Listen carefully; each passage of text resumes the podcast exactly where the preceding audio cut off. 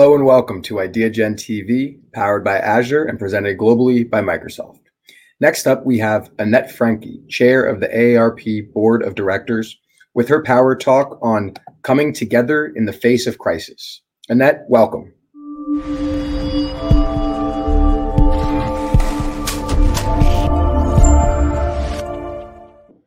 Thank you, IdeaGen, for this opportunity and for all of your work in bringing people together to learn from each other and to tackle tough problems. At this very difficult time, in so many ways, for the country we love, we know that collaborating and building bridges for the common good becomes even more important. IdeaGen is a force for constructive dialogue that we urgently need. Last month, I was jogging near my home before 7 a.m. when I noticed a very unusual sight in that area for that time of day. I saw a long line of cars on the road, and I soon found out the reason. The people inside those cars were waiting to get cash cards that a supermarket was giving away. We have also witnessed very long lines of older adults in my home state of Florida waiting for vaccines against COVID. The length of those lines, whether outside or in cars, is a bracing reminder that no matter how high the stock market averages get, there is tremendous suffering in our country. And we need to ensure that we don't fall prey to a false sense of success when the pandemic has and is still taking such a staggering toll. There is so much work right in front of us, making vaccines available and accessible, providing immediate relief to all those who are vulnerable. But we also have another crucial challenge in front of us in our communities and across our country, and that is addressing the terrible disparities that the pandemic has widened and brought into sharper focus. Here's one example among so many from a RAND Corporation blog by Jason Ward. At this time, when teleworking has been a lifeline, the federal government's current population survey shows that Blacks are almost 13% of all workers but less than 10% of teleworkers, a negative gap of 22%. And for Hispanics, the figures are even more troubling. Hispanics comprise 16% of all workers, but only 9.5% of teleworkers, a negative gap of 40%. At ARP, we are helping people meet their basic needs at this time of tremendous hardship. In legislation that Congress passed late last month, we advocated successfully for more funding for vaccines treatment and testing, SNAP food assistance, food banks, and for direct stimulus payments, as well as for the Low Income Energy Assistance Program.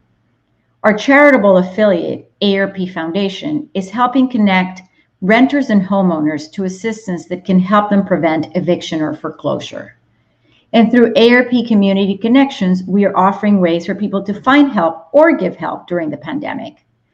We are also addressing the glaring disparities that COVID 19 has illuminated, disparities that are evident in lives cut short and livelihoods lost, deeply troubling disparities that will still be in front of us when the pandemic is behind us.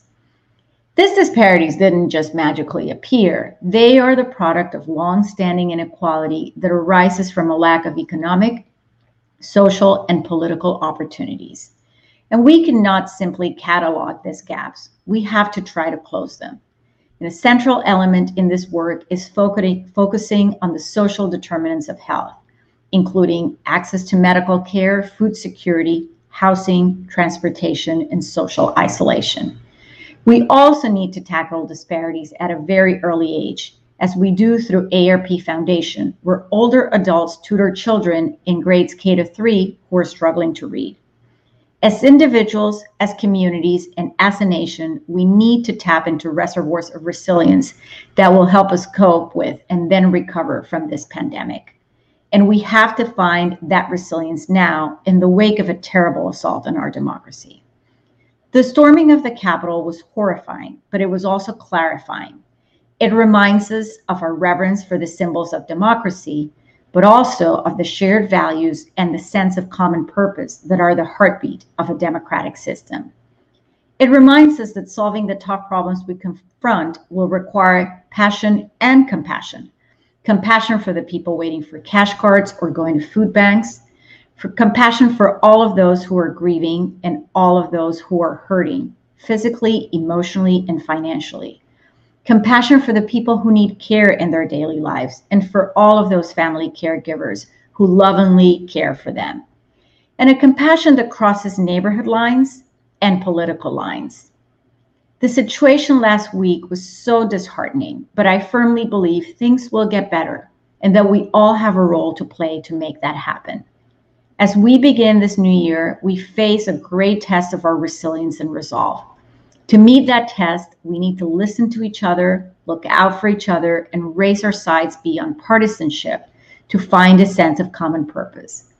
The pain and loss from the pandemic for almost a year so far, and now the searing images from the Capitol have struck us in unimaginable ways. But I am hopeful, hopeful that we will recover and in time grow stronger as we apply what we have learned from these tragedies. Our country has risen from destruction and from division before, and I believe we can and we will do it again. Thank you, IdeaGen, and thank you all for listening.